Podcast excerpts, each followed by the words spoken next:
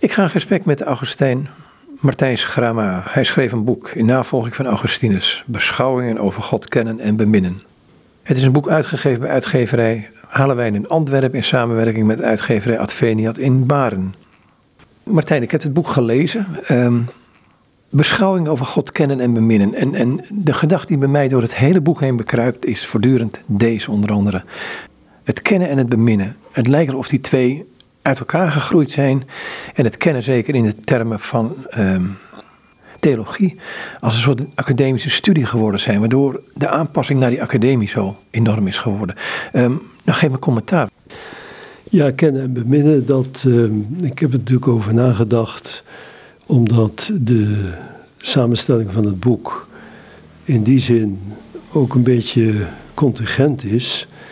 Het zijn artikelen die ik ooit geschreven heb dikwijls op uitnodiging. En waarvan ik achteraf dacht, als ik ze bij elkaar breng, dan vormen ze toch wel een, lijn. Er zit toch wel een soort eenheid in. En dan zoek je naar woorden om die eenheid duidelijk te maken. Nou, het gaat over theologie. Het gaat eigenlijk niet zomaar over speciale thema's in de theologie, maar het gaat, zeker het begin, over het statuut van de theologie. Wat is theologie eigenlijk? Dat is een, uh, een vraag die me natuurlijk altijd al een beetje geïnteresseerd heeft, maar een vraag die ik opgelegd kreeg om aan uh, jonge studenten uit te leggen. Uh, jonge studenten die, die dus hun eerstejaars theologie begonnen. En die, die kregen een introductieweek. En daar moest ik optreden met de vraag: wat is theologie? Ik heb ze toen geprobeerd duidelijk te maken dat theologie niet de eerste de beste mening is van een uh, dirigent van een jeugdkoor. Hè, dat het dus ook wel wetenschap is. Maar dat theologie begint met liefdevol kijken. Dus niet allerlei weetjes. En ik heb toen ook uh, mensen gewaarschuwd, jonge mensen, van je wordt binnen het kader van theologie als wetenschap, ontstaat er ook een soort entmythologisering. Je wordt misschien teleurgesteld door sommige dingen waar je altijd in geloofd hebt. En als ze in een ander perspectief komen te staan, denk je, ja, waar, waar, waar sta ik nu? Als katholieke theoloog zei ik dan tegen die jongens en meisjes: uh, vergeet nooit binnen je studie van de theologie de drie weesgegoedjes die je van je moeder geleerd hebt. En dat klinkt misschien een beetje simpel, maar kijk, wat je van thuis uit meegekregen hebt, dat raak je niet gauw kwijt. Zeker als het goede dingen zijn. En dat moet de basis zijn waarop dus die zogenaamde wetenschap gebaseerd is. Dus theologie krijg je niet alleen van de hoogleraar op de universiteit, maar je, je, je krijgt het ook van je gelovige ouders mee. En dan die twee werkwoorden, kennen en beminnen, zijn natuurlijk überhaupt uh, in ons hele leven. Is kennen en beminnen eh, zo ongeveer het belangrijkste wat je kan doen. Laat ik het zo zeggen. Um, ik heb het op een bepaalde manier ook nog eens een keer onder de neus gevreven gekregen door Augustinus te lezen. Als er iemand is die kennen en beminnen bij elkaar houdt, want daar ging het mij vooral om. Hè? God kennen en beminnen. Niet als twee afzonderlijke acties, maar die horen bij elkaar en ze zijn toch niet hetzelfde. Nou, Augustinus spreekt daar altijd over. En hij geeft het ook een plaats in zijn Triniteitsleer natuurlijk. Hè? Waar de positie van de zoon, het woord, een ander is, onderscheiden is van de geest, de gave, de liefde. Maar eh, toch via de intercessio, het in elkaar wonen, toch alles met elkaar te maken hebben. Ik was heel blij dat ik deze twee woorden, zeg maar, uh, op de titel kon zetten. Het is op een gegeven moment uiteengegaan. Theologie is een academische wetenschap geworden. Maar ik wil nog een, even een stap terug naar de Griekse oudheid. Daar was theologie en filosofie, bijvoorbeeld, ik het twee neem. Dat was een, wees, een wezenlijk iets toch? Ja, bijvoorbeeld in het woord uh, filosofie, daar zit het beminnen van de wijsheid, dat daar, daar zit kennen en beminnen zit, zit helemaal bij elkaar. En daar was, om een bepaald aspect van dat kennen en beminnen in de Griekse filosofie te noemen, dat was de ervaring, de experientia, een, heel belangrijke zaak. Daar werd niet alleen maar theoretisch. Als je Aristoteles leest, die, die heeft goed om zich heen gekeken en daar heeft hij het over. En zet dat dan in een, eh, in een structuur of een schema. Dat is ehm, in de theologie van de christenen zo, zo ook doorgegaan. Justinus Martelaar, de, de Justinus, die noemt zichzelf filosoof. En als, als begeerig naar de wijsheid kijkt hij naar God. En naar de, de manier waarop God in de geschiedenis van het Jodendom en later via de Evangelie in het christendom is overgeleverd. Want dat is ook iets waarvan ik me sterk bewust ben. Het is niet alleen maar zomaar een, een ideetje van, uh, nou, ik kijk naar God en dan kan ik bepaalde dingen over hem zeggen, of ik kan zelfs bepaalde dingen over hem beleven.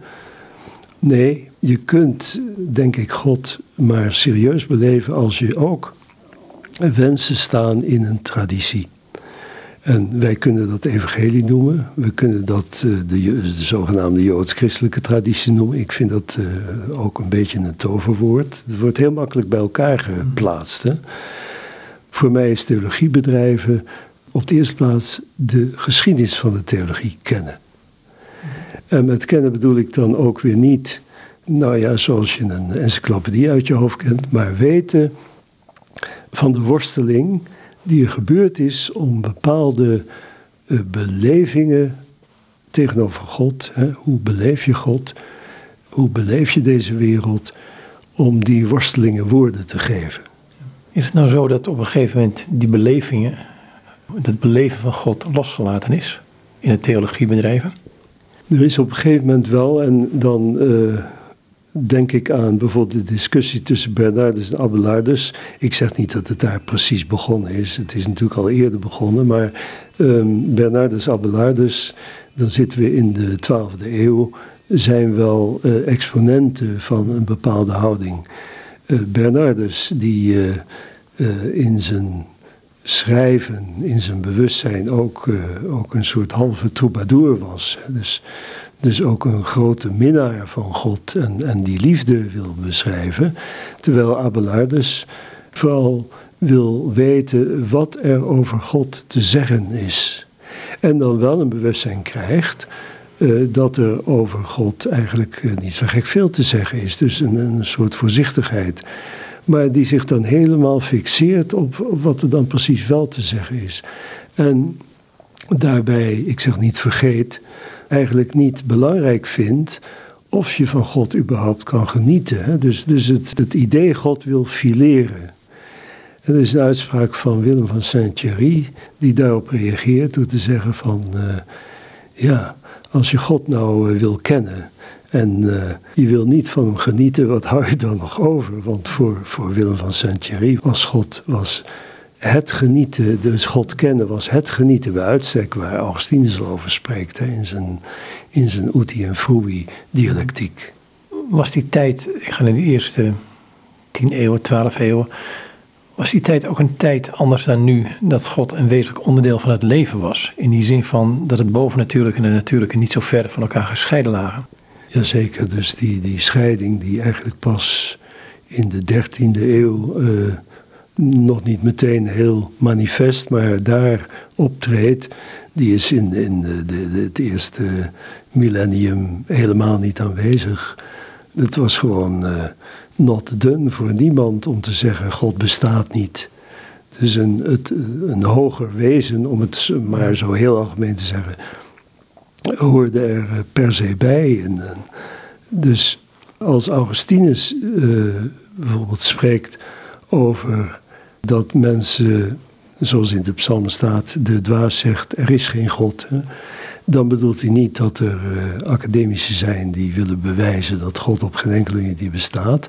Maar eerder dat er mensen zijn die, die de christelijke God niet serieus willen nemen. Dat is, dat is natuurlijk een andere benadering.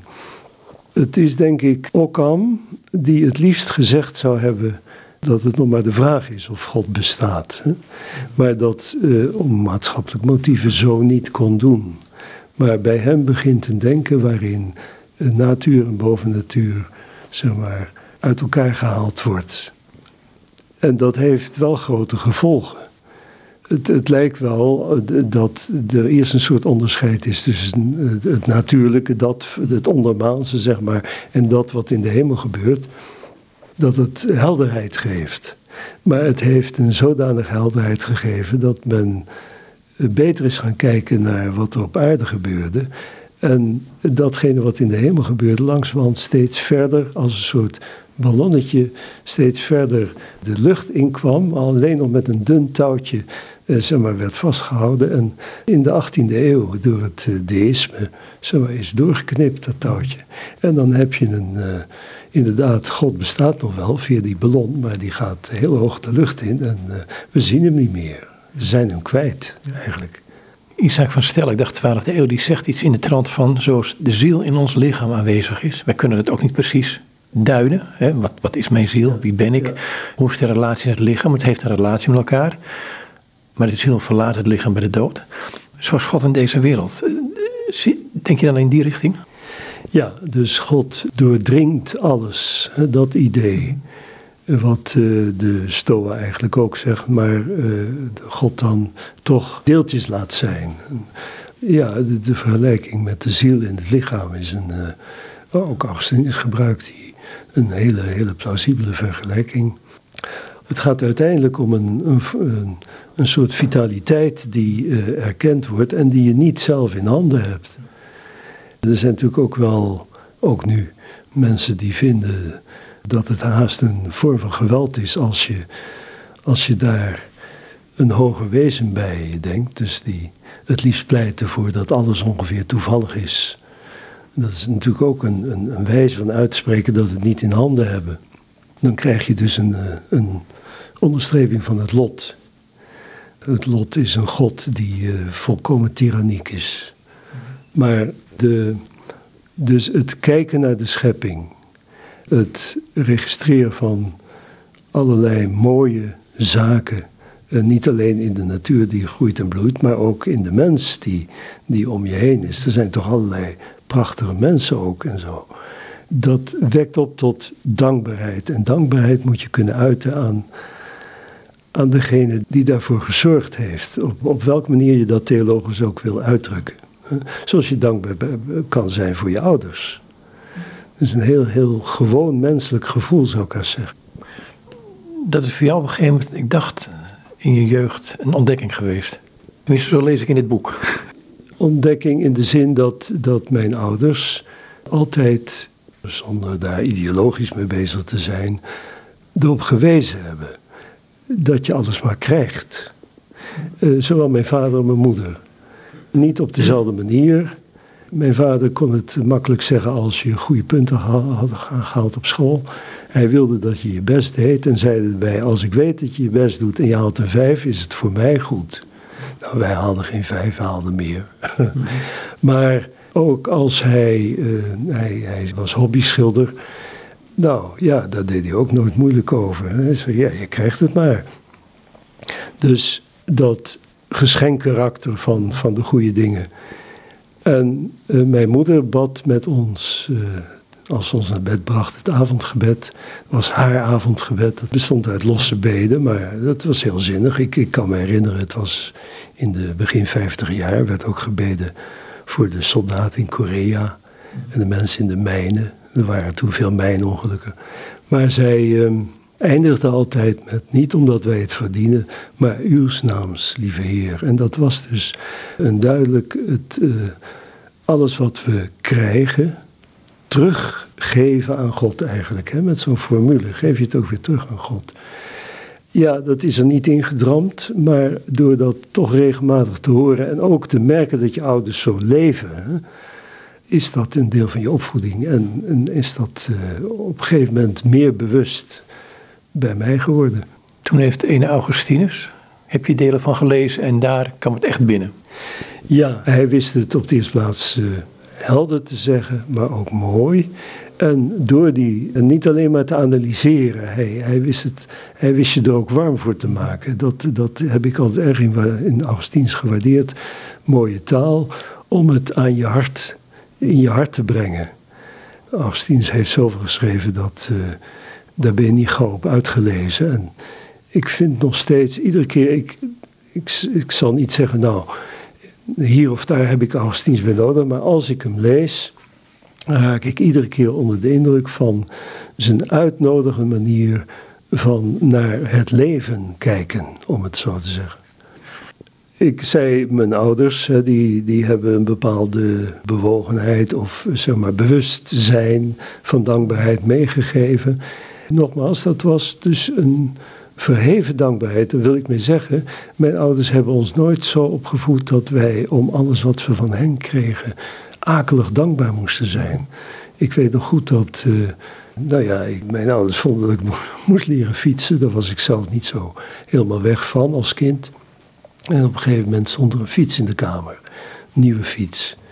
Nou, in die tijd was dat heel wat en dan moest je, dan moest je heel dankbaar voor zijn. Nou, ik, eh, ik was beleefd genoeg om mijn ouders te danken, maar die deden er ook niet moeilijk. Oh, je hebt die fiets nodig. Nou, wat je nodig hebt, dat krijg je. Zo, dit soort. Uh, maar ook op de lagere school, wij eerste klas, nu groep drie. Eerste klas, jongetje van zes jaar, je leert dan lezen. Het was een jongensschool natuurlijk, een katholieke jongensschool. Er werd een godsdienstschrift uitgereikt aan iedere leerling. Met dus, eh, ik denk gestenceld. Het was een broederschool. Die broeders waren, waren aardig modern in hun catechese, zo te zeggen. Er stonden plaatjes in en uh, grote teksten. En op de eerste bladzijde stond God eren en dienen met grote letters. En dat refereerde natuurlijk aan de catechismus. De, waar de eerste vraag van de catechismus was: waartoe zijn wij op aarde? Nou, dat was dus op God eren en te dienen. En op de een of andere manier, ik denk toch via de opvoeding en, en misschien, ja, misschien, ik weet wel zeker mijn eigen bewogenheid. Ik kan, ik kan me mijn bewogenheid van die tijd ook nog wel herinneren. Heeft dat erg veel indruk op me gemaakt. Ik zal nu niet zeggen dat ik daar heel diepzinnig bij dacht, maar ik vond dat mooi, zeg maar. Ik genoot daarvan. En op een gegeven moment, toen uh, ik dan eenmaal kon schrijven, in de eerste klas. Toen heb ik dat hele schrift, overal waar een plekje leeg was, volgeschreven met hanenpoten. God eren en dienen. En uh, laatst kreeg ik dat schrift toevalligerwijs in handen en toen zag ik dat. Nou, daar was ik natuurlijk toch uh, beduust van, zo van, goh, het zat er al vroeg in. Een wonderlijk gebeuren dit, hè? Ja, ja het is toch een soort belangstelling geweest die, uh, en ook daarvan moet ik zeggen, die heb ik niet zomaar voor mezelf. Die, die, die, die, op een gegeven moment zie je dat, dat je daarmee bezig bent. En uh, het terugzien van het schrift was dus een soort bevestiging van, ik ben uh, gelukkig op, op een bepaalde weg altijd rechtdoor geleid, zeg maar. Het, het, het heeft altijd ingezeten, maar ik ben nooit op dit punt een zijweg gegaan. Terwijl ik natuurlijk wel mijn, mijn vragen en worstelingen heb gehad. Dat is wat anders. Ja. In het God eren en dienen. Ik ga nu naar het boek in die navolging van Augustinus. Wat zijn daar mankeringspunten? Nou, nog een dwarsstaat noemen daar Bernardus en, uh, Willem van Sint-Thierry, die op een gegeven moment toch in de ziekenboeg uh, tot ontdekking kwamen. God is wel liefdevol en heel persoonlijk ook. Die liefdescomponent, ja, wat gebeurt er eer dat ontstaat? Ja, nou ja, als ik het uh, op mezelf mag betrekken, dan, dan is er inderdaad een. Uh, dat God eren en dienen. Als, als zesjarig jongetje, daar was ik van onder de indruk. Dus daar heb ik toch mee geleefd. Maar ik heb, uh, ik denk, zeker tot aan mijn dertigste, mezelf de vraag gesteld. Ik weet zeker dat ik eerbied heb voor God, maar hou ik ook van Hem? Zoiets. En wat is dat dan als je van God moet zeggen: Ik hou van hem? Ik heb mijn uh, affectie, om het zo te zeggen, want dat woord dat, dat komt in de middeleeuwse theologie nogal voren, affect, ook bij uh, Bernardus natuurlijk. Mijn affectie heb ik op een gegeven moment duidelijker kunnen richten op Jezus. Als mens, als persoon. God mens, maar dan toch voor mij als mens die ik kan benaderen, laten we het zo zeggen. Maar dan heb je nog niet de vraag beantwoord: hou ik van God? Dus je houdt van Jezus, dus dat, dat, het is al een stuk nader. Maar bij houden van kun je ook de vraag stellen: hoe reëel is God voor je? Je kunt hem eerbiedigen, maar dat eerbiedigen betekent toch ook altijd nog een afstand. Nou, ik zit nog helemaal op die weg. Ik heb uh, de, de, het groeien van de liefde, dat kan ik wel zeggen, voor God gebeurt bij mij toch via Jezus Christus. Dat kan ik niet ontkennen. En ik, ik denk dat ik dat mijn leven lang nodig heb, om het zo te zeggen. Maar het is, ehm, en dat is wel door Luther gebeurd, dat de uitdrukking de verborgen God, hè, dus de Vader die verborgen is, dat is uh, in mijn opleiding werd er uh, gezegd, ik denk door een psycholoog, ik denk de Walens of zo. Wie je moeder is, dat weet de hele buurt. Die staan erbij als je geboren wordt. Maar wie de vader is, dat is degene die zegt: Ik ben de vader, die het kind erkent. Zo is het ook met de vader van Jezus Christus. Dus die heeft Jezus erkend. En die blijft dus voor ons mensen toch op die manier een verborgen God. Nou, dat kun je verschrikkelijke uitdrukking vinden. Hè? Zoals de profeet zegt, gij zijt een verborgen God. Hè? Daar, kan allerlei uh, akeligheid achter zitten. Maar bij mij heeft het uh, wel gewerkt als een, uh, een uitdiepen van de eerbied. Zo van inderdaad verborgen omdat je je komt er niet achter, je moet erin gaan staan. Maar dat is helemaal niet akelig. Zijn verborgenheid is niet akelig. Als je toevertrouwt aan de weg die hij voor jou uitstippelt, om zo te zeggen. En dat heb ik dus heel duidelijk gelezen, pas veel later kunnen toepassen, maar heel duidelijk gelezen in de Confessiones van Augustinus. Dat hij dus erkent dat God een weg in zijn leven heeft bereid. Die verborgen God, die altijd verborgen zal blijven, maar toch heel nabij is in de concreetheid van je bestaan. En naarmate je dat meer doorhebt, en er natuurlijk ook eh, verschillende dingen kunnen gebeuren, kun je dus je erkenning van God verbinden met liefde. Dat gaat allemaal niet vanzelf. Dat, dat, uh, dat wil ik zo zeggen. Ja, ja. Wat voor rol speelt verlangen daarin?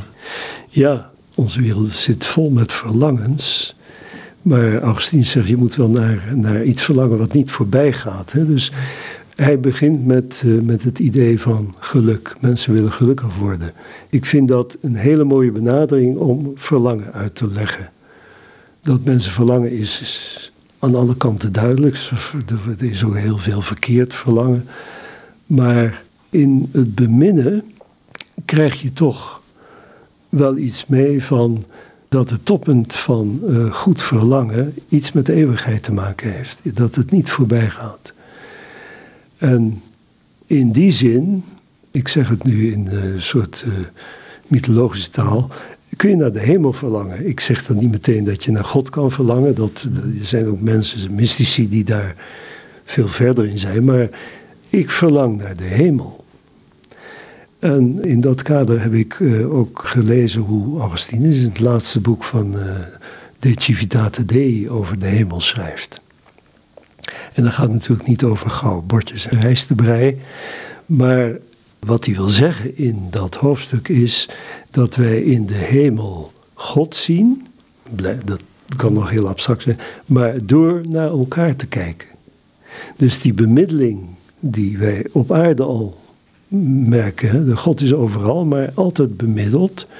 Gaat in de hemel door. Dat vind ik dus een hele interessante gedachte, maar ook vertroostend in de zin. Ik hoef dus al mijn lieve mensen die ik om me heen heb, hoef ik in de hemel niet kwijt te raken om alleen maar naar God te staren, om het nou even zo bruut te zeggen.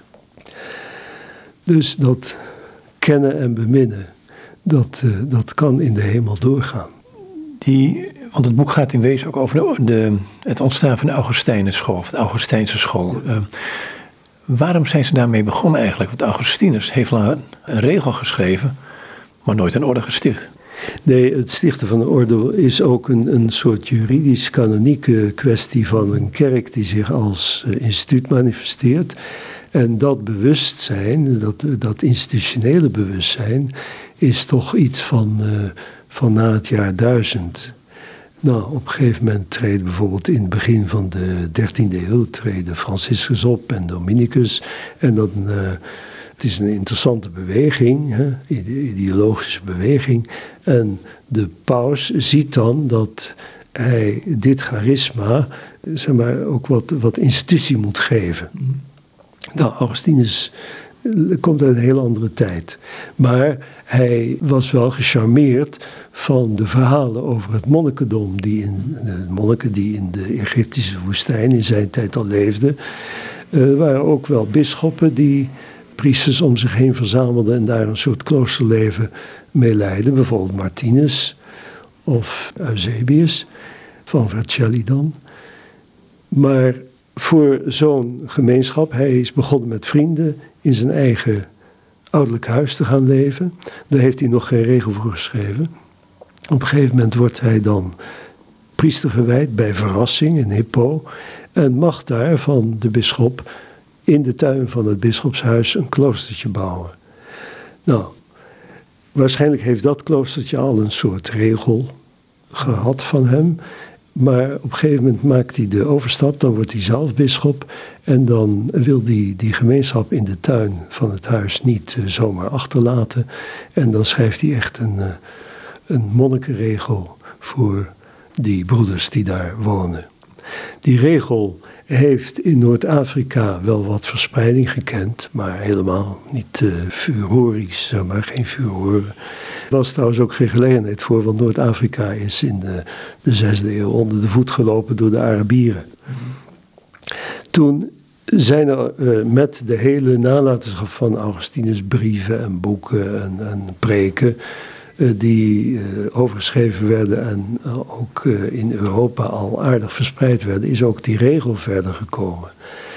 En dan doet bijvoorbeeld Benedictus doet een, dus Benedictus heeft eigen vrij uitvoerige regel geschreven, die andere spirituele documenten ook heeft gebruikt voor de sociale omgang van de broeders van Benedictus, uh, gebruikt Benedictus de regel van Augustinus.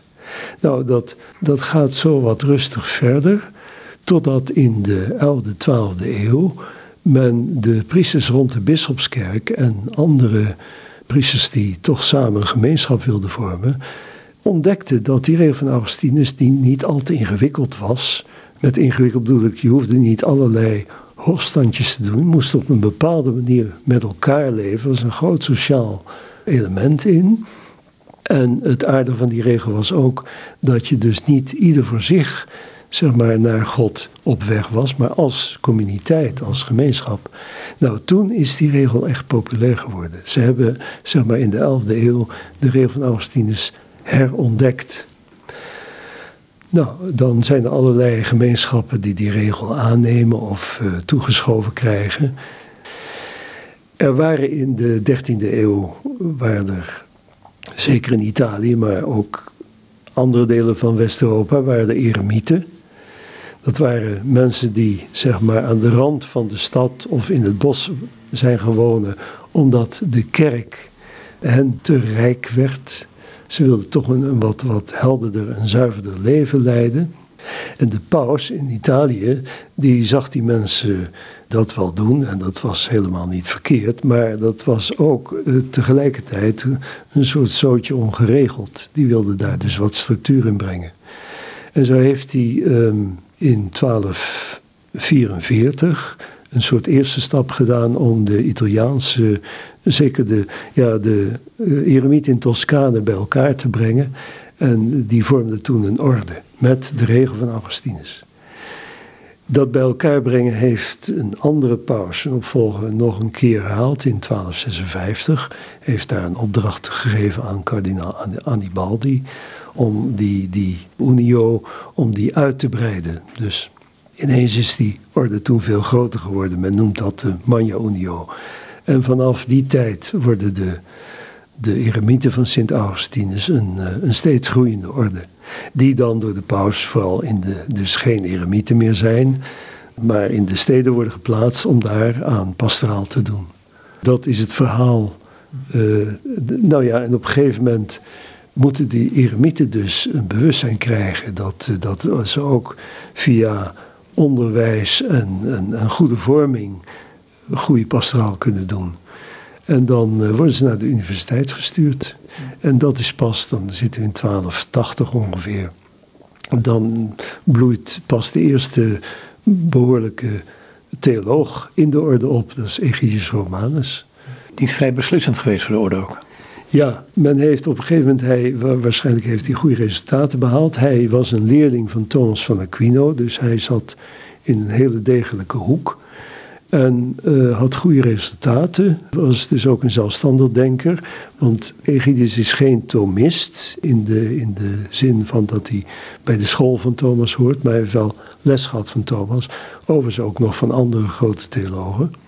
En men op een kapitel van de Orde van de Augustijnen beslist men dat de geschriften van Egidius Romanus voortaan leidraad moeten zijn voor de jongeren die aan theologie gaan doen.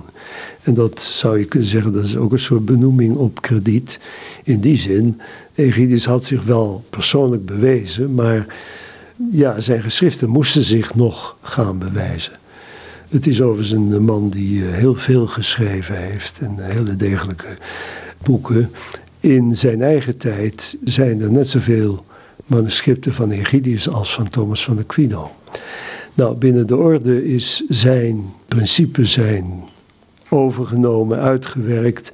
Allemaal niet helemaal letterlijk, maar die sfeer van hem, zeg maar, die werd wel doorgegeven. Toch ook niet in een bewustzijn, een heel strak bewustzijn, we moeten ons hier aan houden. Maar er zijn wat inspiraties. Hij heeft bijvoorbeeld uh, toch heel veel van Bernardus overgenomen. En in ieder geval zijn nadruk op de liefde, op het affect. Hij uh, kende Augustinus goed.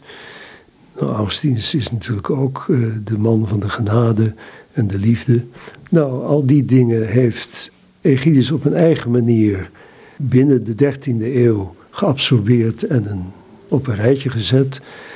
En dat blijkt dan toch heel vruchtbaar geweest te zijn voor de eeuwen daarna. Nu, uh, de theologie die uh, ontwikkelt zich wel en Egidius werkt nog in een milieu wat, dat noemt men dan filosofisch gesproken, een realistisch milieu. Realisme binnen dat kader betekent dat, dan moet ik even een voorbeeldje geven, dat als je nou een bos rozen ziet, dan is iedere concrete roos is apart. Maar in de tijd, uh, zeg maar in de 13e eeuw, dacht men dat God bij zijn schepping van rozen in gedachte één ideale roos had. En daar waren dan alle concrete rozen van afgeleid. En die ideale roos, zeiden de realisten, die bestaat echt. Die heeft dus een ontologisch karakter. Daar is door uh, Occam in de 14e eeuw tegen geprotesteerd. En die heeft gezegd, ja hoor eens, als je een bos rozen ziet en je ziet dat ze allemaal verschillend zijn, dan door ze allemaal een beetje op een rijtje te zetten, hou je zelf een soort in gedachten als concept een ideale roos over. Maar het is jouw concept. En dat concept heeft wel bestaansrecht, maar alleen in jouw denken. Dus niet in de werkelijkheid erbuiten. Dat is de mening van Occam. Nou, binnen dat kader gaat men natuurlijk ook de theologie aanpassen. En dan gaat die Augustijnenschool, die krijgt een soort tweede vleugel. Eh, niet alleen van realisten, maar ook van nominalisten zo te zeggen. Mhm. En daar is Gregorius van Rimini de grote uh, oerheber van. In zijn gevolg ook Hugolins van Orvieto. Mhm. En uh, zelfs uh, Luther heeft, zeg maar, in zoverre hij Augustijn is geweest, vooral aan die nominalistische kant gestaan. Wat houdt het precies in? Ja, die nominalisten die Laat ik zeggen, ik, ik, ik zeg het is een visie op de werkelijkheid, maar het is ook gelijk een visie op de schepping. In het realisme is God de grote schepper die met zijn ideeën als het ware piramidaal afdaalt tot een, een concrete geschapen wereld. In het nominalisme heeft God op de een of andere manier de concreetheid geschapen. Uh, hoe precies, in ieder geval niet, niet per se via algemene ideeën. Je zou kunnen zeggen, Occam heeft met zijn filosofie ervoor gepleit dat we in de schepping vooral naar de concreetheid van de schepping moeten kijken. In plaats van allemaal moeten denken hoe, hoe God het geschapen heeft. Dus je zou ook kunnen zeggen, je kunt door te zeggen hoe God de wereld geschapen heeft, met welk behulp en met behulp waarvan hij het geschapen heeft, zet je Gods scheppingskracht vast. En Occam heeft God willen bevrijden van zeg maar, die algemene ideeën. Dat betekende tegelijkertijd dat hij voor anderen, mensenonderzoekers, als waar de weg heeft gebaand om het legitiem te laten worden. Dat mensen naar de gewone werkelijkheid kijken, dat die die gaan onderzoeken. Dat ze dus niet zeggen, nou, Aristoteles zegt een, spin heeft uh, zes poten, dus een spin heeft zes poten. Nee, we gaan die spin eens onderzoeken en zien we dat we acht poten hebben. Dus dat, dat is een hele belangrijke stap geweest die Occam uh, misschien niet overzien heeft, maar in ieder geval bij Occam begonnen is. Via zo'n actie en zo'n vorm van denken krijgt God een andere verhouding tot de wereld. Een verhouding die, eh, die men dus het liefst met een verbondshouding vergelijkt. God maakt afspraken. En afspraken zijn geen wet van mede en persen. Kijk, die algemene ideeën van hoe een rooster moet uitzien, dat, dat staat helemaal vast. Dat is statisch. Terwijl als God een afspraak maakt van zo wil ik met de wereld omgaan, zo wil ik met de mens omgaan, want daar ging het uiteindelijk om. Dan krijg je een verbondsidee. En dat is van God uit, is dat natuurlijk, uh, God bepaalt het wel. Het betekent tegelijkertijd dat de mens zich binnen het kader van Gods rationaliteit toch wat verder van God af voelde staan. Dat, dat is niet, uh, niet, niet altijd dramatisch geworden, maar in de, de cultuur heeft het toch ook wel geleid tot wat, wat de Lumon noemt de angst in het Westen. Als die algemene ideeën wegvallen, ook het algemene idee van de mens, dan wordt ieder, ieder concrete mens met eigen zelfstandigheid. Maar dat betekent dat hij ook dus zelfstandig en in zijn eentje, want daar ging het om, tegenover God staat. Dat is een andere beleving. En dan moesten de theologen moesten daar weer een, eh, een oplossing voor vinden om toch de verband met God duidelijk te maken. Nou, de Luther heeft het gezocht in het geloof, je toevertrouwen. Op die manier krijg je weer een. Maar dat is best een, uh, een hele, hele diep, dat is echt een worsteling, nou voor Luther zeker. Terwijl als je het op de liefde kan baseren, een soort uh, liefde en rationaliteit, dan is die band eigenlijk veel makkelijker. Makkelijker te begrijpen althans. Maar goed, ook daarin, in beide spelen, er komen gewoon woorden bij mij naar boven dat je die zo zegt van, woord als overgave, want in liefde heb je het over overgave in wezen. En ja, hoe ga je dat verwoorden in een steeds veranderende maatschappij en steeds veranderende theologie zelfs? Uh, wat ik van liefde vind is dat het voorwerp dat je bemint, uh, ik zeg niet aan alle kanten duidelijk is, het blijft een geheim, maar toch een zekere aantrekkelijkheid vertoont. Nou, die vorm van aantrekkelijkheid was, zou ik haast zeggen, in de late middeleeuwen verdwenen. God was, uh, die, die, liet zich vooral theologisch zien van ja, de, de oordelaar. Hebben de mensen het wel goed gedaan? Tuurlijk, overgave, geloof is ook overgave, maar ook geloof moet, die overgave moet aantrekkelijk zijn, omdat het object van geloof aantrekkelijk is. En object van geloof moet niet alleen maar de rechter zijn die, uh, die je zoveel mogelijk naar een oord stuurt waar je niet wil zijn. Ja, dus dat, uh, die liefde, dus binnen die Augustijnen theologie is altijd veel nadruk gelegd op, uh, op de liefde, op het vertrouwen, op de aantrekkelijkheid. En dat komt wel regelrecht van Augustinus, die, die enerzijds over de schuld zegt, wees maar blij dat je schuld hebt tegenover God, want het is ongeveer het enige wat God aan jou kan doen, dat is schuld vrij, vrijmaken van schuld. En dus over de Felix culpa, en ook de aantrekkelijkheid van God heeft willen uitdrukken met het voorbeeld van de delectatio victrix. God houdt ons als het ware, ik zeg het nu een beetje plat, Augustinus zegt het beter, een worst voor. Wij zijn de honden en we lopen achter die worst aan. En dat is toch een vorm van aantrekkelijkheid. Dus het is toch nastreven van geluk. En het is niet alleen maar angst zijn voor de straf. Dat zich later dan uit in de discussie, bijvoorbeeld van wanneer krijg je nu vergeving van God? Dan zijn er uh, sommige, dan zitten in de 16e eeuw, die zeggen nou, uh, je krijgt vergeving als je berouw hebt omdat je bang bent voor God. En dat is al een hele goede reden. En de Augustijnen, die vinden met nog andere orde, eh, die door Augustine zijn geïnspireerd. Nee, het gaat om God te beminnen. Een goed berouw is alleen maar goed en volmaakt als je het doet omdat je God bemint op de een of andere manier. Lijkt me ook geen makkelijke zin om uit te spreken, maar ik denk wel dat het een zin is die je uit kunt spreken, is tegen God te zeggen: Ik hou van u. Ja, ik denk dat dat geen zin is die je zomaar, zomaar voor niks uit jezelf kan laten opwellen. Ik denk dat het toch begint met uh, de schriften lezen, waarin dat gewoon staat. En als je de psalmen leest, of als je het evangelie leest, dan kun je op die gedachte komen. Maar als die teksten je vertrouwd zijn, dan kan het wel gebeuren. En als je daar, ik zou zeggen, religieus ambitieus in bent, dat wil zeggen verlangend genoeg, kan het gebeuren. En je maakt die, komt die mensen wel tegen. Ik kom ze ook tegen als ik catechese geef aan mensen die, uh, die gedoopt willen worden. Uh, volwassen mensen hebben dan altijd een eigen verhaal en hebben altijd wel iets meegemaakt dat ze op het pad zet. En dat heeft toch te maken met een soort verlichtingsmoment. Op een gegeven moment zien ze, als het ware, voelen ze dat ze bemind worden. Denk dat dat de clue is van, van die overstap.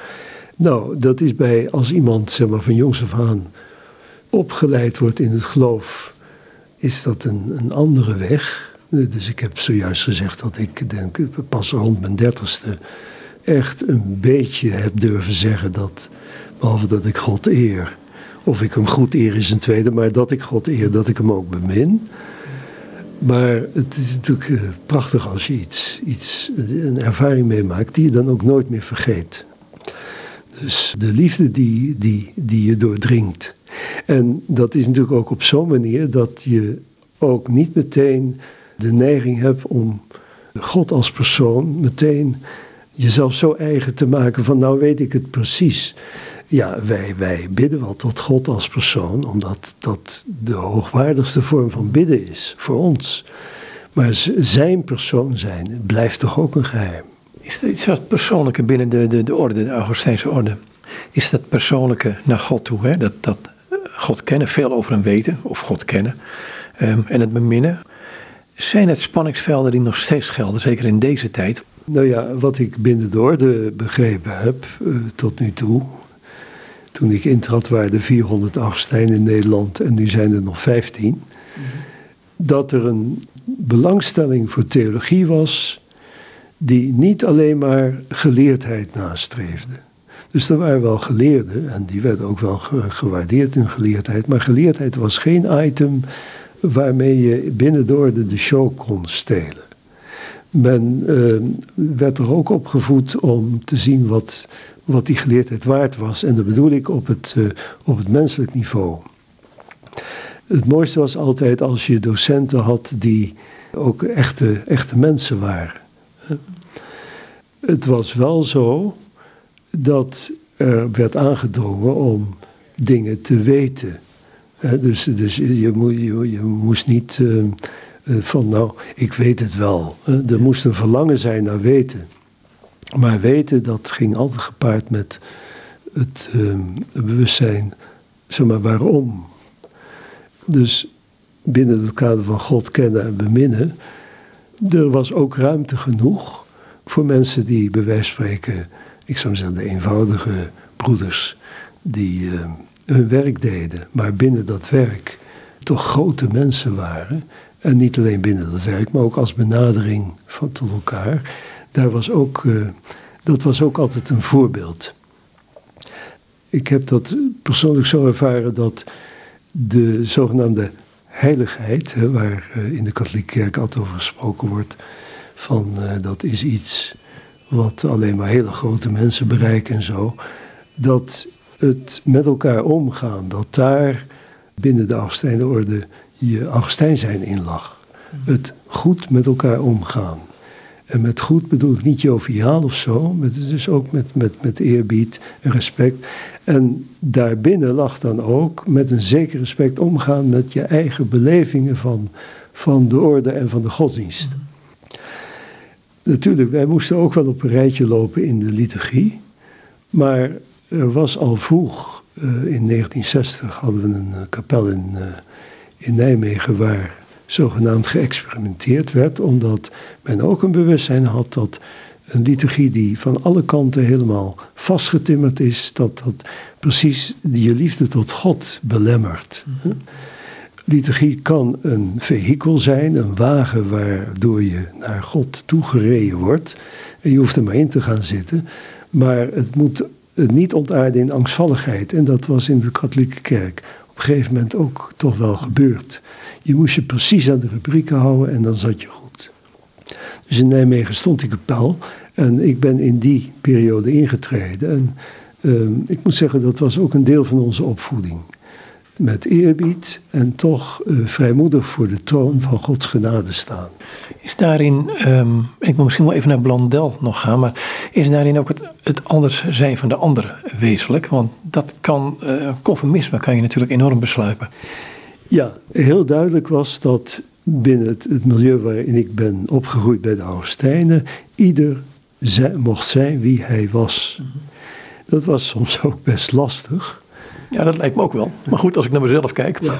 En uh, het, ging natuurlijk ook allemaal niet vanzelf. En uh, af en toe moesten natuurlijk ook wel grenzen worden aangegeven.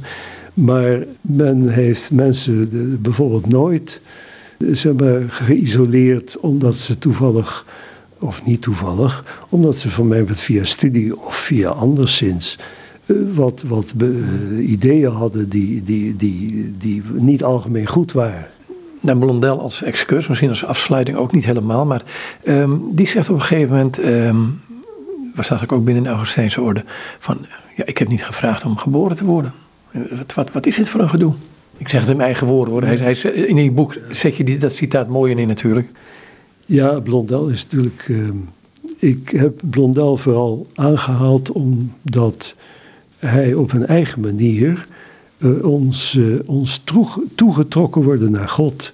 Ons verlangen naar God. Het, het, zogenaamde natuurlijke verlangen. Het woord natuurlijk is een beetje een raar woord hoor. Um, omdat uh, dat dikwijls ook een beetje onpersoonlijk wordt en zo. Maar we worden getrokken door God naar hem toe. En Blondel heeft ervaren dat door geboren te worden, waar je dan niet om gevraagd hebt, dat je daardoor vanzelf op een soort ethisch niveau wordt gezet. Dat is een opdracht, dat is een taak. Ja, ik ben van de andere kant ook weer niet zo'n blondalkenner dat ik hem helemaal kan uitspitten, maar het schijnt dat hij zijn, uh, zeg maar, deze gedachte dat God je naar je toe trekt, voor een deel toch door 18e eeuwse Augustinienses, dat zijn Augustijnen die nogal wat werk maakten van Augustinus, dat hij via via, via zijn, zijn vorming ook door professoren, daar achter gekomen is. Dus er, er is wel een lijn tussen die theologen van toen en Blondel. Ik ga van Blondel naar deze tijd. Hoe kijk je naar deze tijd? Ja, nou ja, wat ik een probleem vind in, deze tijd. Ja, ik denk dat Blondel het daar ook helemaal nog niet over kan hebben. Mm. Dat is de, de, de, de enorme oppervlakkigheid waar je mee geconfronteerd wordt. Ik zeg niet dat de mensen op zich oppervlakkig zijn, maar uh, het, het, lijkt wel dat oppervlakkigheid nu tot ideaal verheven is. En het moet uh, niet alleen oppervlakkig zijn, het moet niet te veel moeite kosten en het moet ook nog leuk zijn. Het, het, het, is, het is vertier, het is sensatie en uh, nou, je wordt op, op, op die manier niet meer uitgedaagd. En uh, het is toch een soort opium geworden, om het, om, om, om het woord maar te gebruiken. Al, als er nou ergens opium rondgestrooid wordt, is het in onze tijd. En niet door de godsdienst. Nee, we kunnen het verder uitdiepen? Nou, ja, het kan natuurlijk ook een, een, een karaktertrekje van, van mijzelf zijn. Maar de manier waarop, ik zou zeggen, de laatste dertig jaar het, het vertiermoment, het afleidingsmanoeuvres, in, in alle, allerlei vormen van, van, van communicatie erg belangrijk is geworden. Als bijvoorbeeld, nou, nou heel recent, je, je, de, de pandemie. Je kunt niet op een terrasje zitten. Ja, dat lijkt wel ongeveer het ergste, het ergste wat er bestaat. Dat je niet meer op een terrasje kan zitten. Terwijl het normale spreken met elkaar toch. Ja, in, het begin was er verwarring en konden de mensen de mensen in de, in de bejaardenhuizen niet bezoeken. Dat was werkelijk een drama. Maar of je nou wel of niet op een terrasje zit. En het weerbericht hè, wordt geëtaleerd als iets waar, waar je gelukkig door kan worden, of niet, of ongelukkig. Nou, dit soort gekke dingen, ehm, vind ik, houden mensen af. Dat, is een soort bedwelming.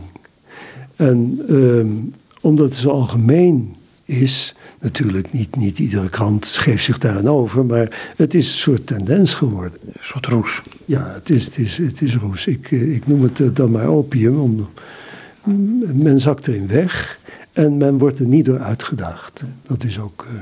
Ik ga nog één ding, dat is het eind van het boek. Ehm, God is meer dan noodzakelijk, uh, boven noodzakelijk zelfs. Um, je mag van mij die laatste pericoop, ja, die laatste stuk voorlezen en een commentaar op geven. Dan, want we kunnen nog eindeloos doorpraten over een aantal dingen. Alleen, ehm, het is misschien leuk om een klein stukje uit het boek te horen en dan af te sluiten.